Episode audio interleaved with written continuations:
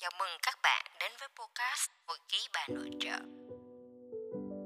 Tôi đã trải qua rất nhiều hỉ, nộ, ái ố trong 50 năm cuộc đời.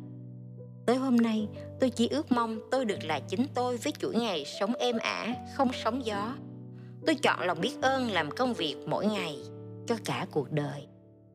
Tôi tin, dù ngắn hay dài, đó là cách tôi để lại cho mai sau minh chứng rằng tôi đã từng tồn tại với nhân gian sự kỳ diệu của lòng biết ơn. Lòng biết ơn là cảm giác kỳ diệu. Không có gì tự do và phấn khích như lúc thể hiện lòng biết ơn. Những gì chúng ta có ngày hôm nay có thể là sự ban tặng lợi ích từ lòng trắc ẩn của một ai đó.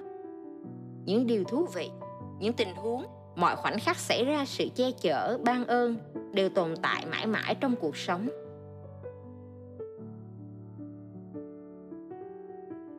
Đó là dấu ấn không bao giờ phai nhạt trong những năm tháng chúng ta hiện hữu. Bất cứ biến cố gì xảy ra, chúng ta đều sử dụng lòng biết ơn như một vũ khí hỗ trợ, làm động lực tiến bước. Trong trải nghiệm cuộc đời tôi, sự tri ân là món quà tôi nhận cuối cùng. Tôi có thể tìm thấy cảm giác này khi tôi tuyệt vọng. Tôi đã nghe trái tim mình phê phán, chế giễu sự yếu đuối của tôi.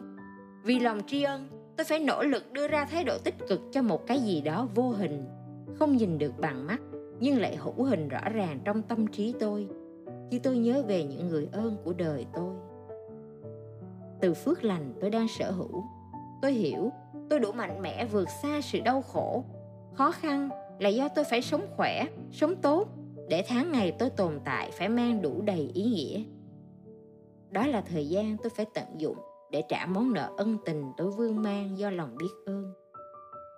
Thỉnh thoảng, lý trí lại đổi đầu với trái tim để bên vực cho sự lười biếng, trì hoãn, tệ hại hơn là cả tránh né nữa. Cho đến khi tôi nhận ra, lòng biết ơn trong tôi là kho báu vô giá, tôi may mắn được sở hữu. Muốn tài sản ấy sinh nhiều lợi nhuận, tôi phải biết cách đầu tư để nó không mất giá theo thời gian tôi biến đổi lòng biết ơn thành công việc.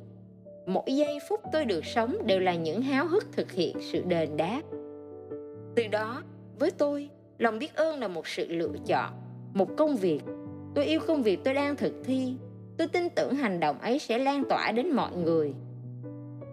Tôi rất hạnh phúc khi ai đó nói rằng họ chịu sự ảnh hưởng từ tôi. Nhìn thấy cách tôi ứng xử mà rút ra bài học cho mình người ấy sẽ đề cao lòng biết ơn mỗi ngày vì điều này mà sống tốt.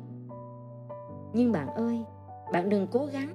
Lòng biết ơn rất cần được thực hiện, nhưng đó là khi bạn đã sẵn sàng. Không phải bạn làm với nụ cười trên môi mà, và sự thảo mai trong tâm. Ngày 29 tháng 12 2021 một ngày sống đủ đầy trong sự ban ơn từ những điều giản dị.